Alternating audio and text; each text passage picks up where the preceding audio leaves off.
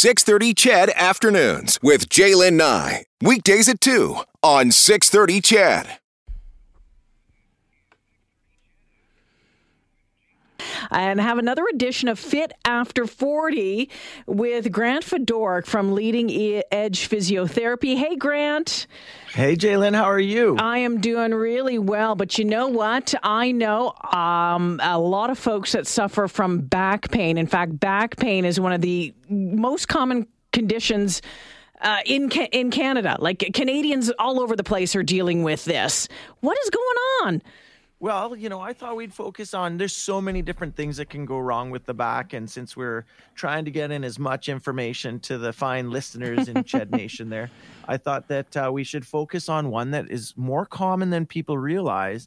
And that's what goes wrong with a disc. And the term everybody knows is slip disc. So let's get to that first. Eh? So is, is a slip disc the same as a herniated disc or a bulging disc? Yeah, so this term slip disc, I like to let's put that one to bed. Discs don't slip at all. They've got nowhere to slip and slide. You and I outside on these snowy, icy uh, kind of roads and sidewalks, we slip, but our discs don't. but they can herniate. So you got it right. And there's different all all problems that occur where the disc is uh, so let's talk about what happens. You have your spine, and in your spine, you've got stacks of vertebra, and in between those vertebra is a very important structure called the intervertebral disc, and it's this call it it's this fibrous tissue that separates the two vertebra and allows for space for the nerves to exit, cushioning and nutrition to the to the spine. And what happens is, in some cases, the center part of that disc is like a gelatinous ball so think of it as a gelatinous three dimensional ball called the nucleus. And around it, like tree rings, is this fibrous tissue called the annulus. And what can happen is tears can form. And then, in fact, what can occur is that ball of jello, that material, can make its way down those tears and then put pressure on other structures. And when it's very mild, it's called a bulge. When it's much more significant, it's mm. called a prolapse. And when it's even way out there, if all that material starts to get right out and about, that's called a sequestrated disc. And believe it or not, that one's actually not as significant as the other two because the other two are actually often putting direct pressure on the nerve root. And that's what we call a, her- they're all herniated discs. So, Grant, so hopefully that clears it up for people. So, Grant, is, is that just, uh, is that wear and tear or, or does that come from a one instant both. Okay. You're right. So, yes. So, it can occur when we're younger. So, when we're in our 20s and 30s, most commonly it's it's going to occur with some sort of a stressful, okay. you know, um, type of an activity. You know, lifting something too heavy, bending and twisting. a lot of can occur with sports. Even, believe it or not, even holding your breath and really forcing something can increase what's called the intrathecal, that pressure in the disc, and it can cause that to occur but it can also occur as we age because what happens is those discs they're they're kind of soft and they they're I don't want to say spongy but they've got the ability to absorb and as they age they kind of dry a little bit to mm. some extent so like soil when it's moist and you can put your finger and see your fingerprint as it dries it cracks and as those cracks form, guess what? You've got a fissure or a tear, and that's where that that nuclear material can make its way down. So both wear and tear can lead to it later in our in uh, our uh, our 40s because we're fit after 40, but it can also occur in our you know I had a disc problem when I was 18 years old. Oh, so oh really? I know, I know this yeah. one personally. Yeah, and so do I. It happened to me when I was in my in my 30s. I was doing uh, burpees on a medicine ball, which wasn't a great idea, and I can remember you know it just boom and the pain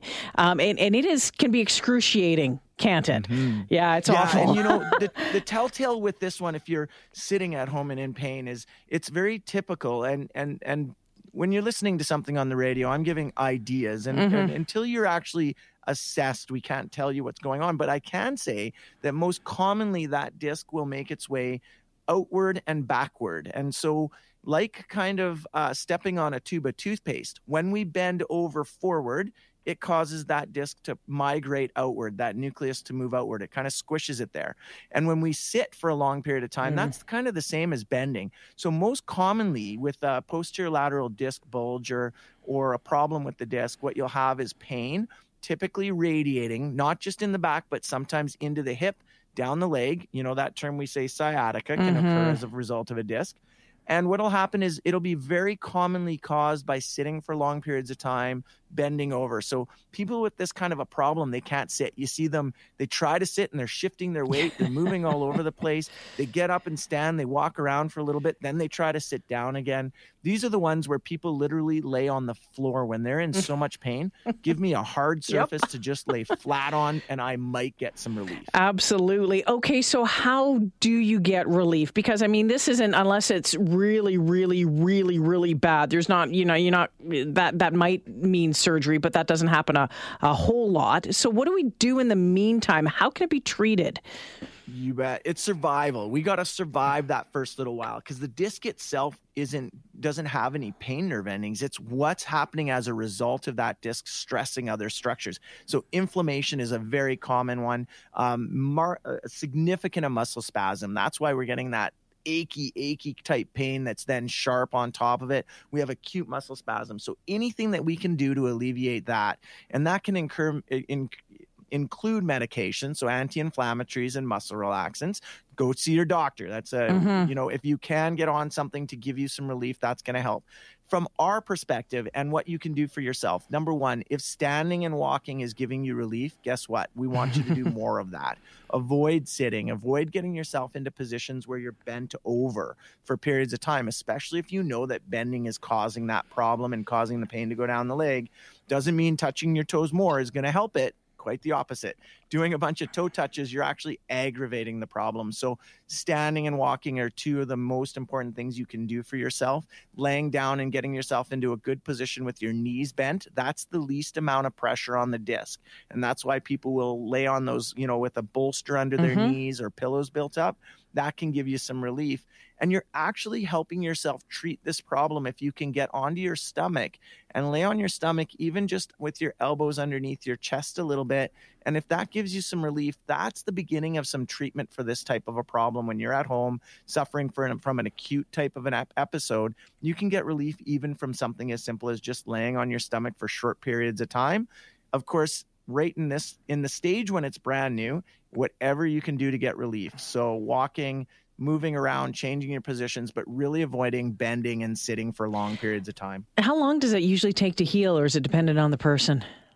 Bit of both. So Yeah. I can give a general guideline. I, I it does depend on the people. I, I believe it or not, I've seen these come around fairly quickly. Sometimes, generally speaking, it takes a little bit of a little while, especially if you're standing and looking at yourself in the mirror and you're crooked. Mm. You know, something isn't out of joint. Nothing has moved out. It didn't slip. Your body's accommodating to where that disc is actually putting pressure, and it's trying to give itself a little relief. So muscle spasm and opening up that space is creating that shift. And so if that's occurring early on, we know we're going to have a longer recovery. I I remind people that with this type of a problem, it's a lifelong problem. We'll get you through it. You'll be able to manage and even get back to normal activity, but you're going to have to do things to look after yourself forever in Like- order to keep this from coming back time and time and time again. Like strengthening the core? Yeah, that's the that is absolutely essential to you know the two things that go with this is cardiovascular epi- exercise. Any once you can get moving and once we got this under control, then one of the main predictors of whether this comes back over and over and back pain in general is actually just general cardiovascular fitness a walking program. Uh, if you love cycling, a cycling program. Of course, with this type of a problem, you have to modify it at first because being bent over on a bike, not a great idea. Uh, swimming is probably Yeah. one of my favorites, especially for keeping a healthy back for the long term, and especially because it does engage a lot of those muscles. And and again, we've talked about it before. Core isn't just strong abdominals; it's Mhm. actually the coordination of all those muscles, getting them working together at the right time so that these problems are less likely to occur occur. And of course prevention watching out being smarter about what you're doing being careful about that bend and that lift or that twist and those kinds of positions But when these are bad, even sneezing or coughing can actually create that situation.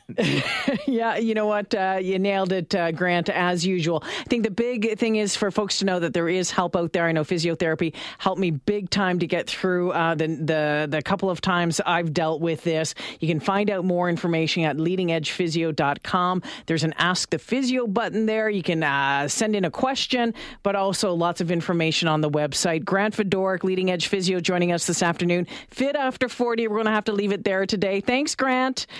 Take care, Jalen. Yeah. Don't have any disc issues. Yeah, okay? I'll try not. Don't jinx me. Don't jinx me. It's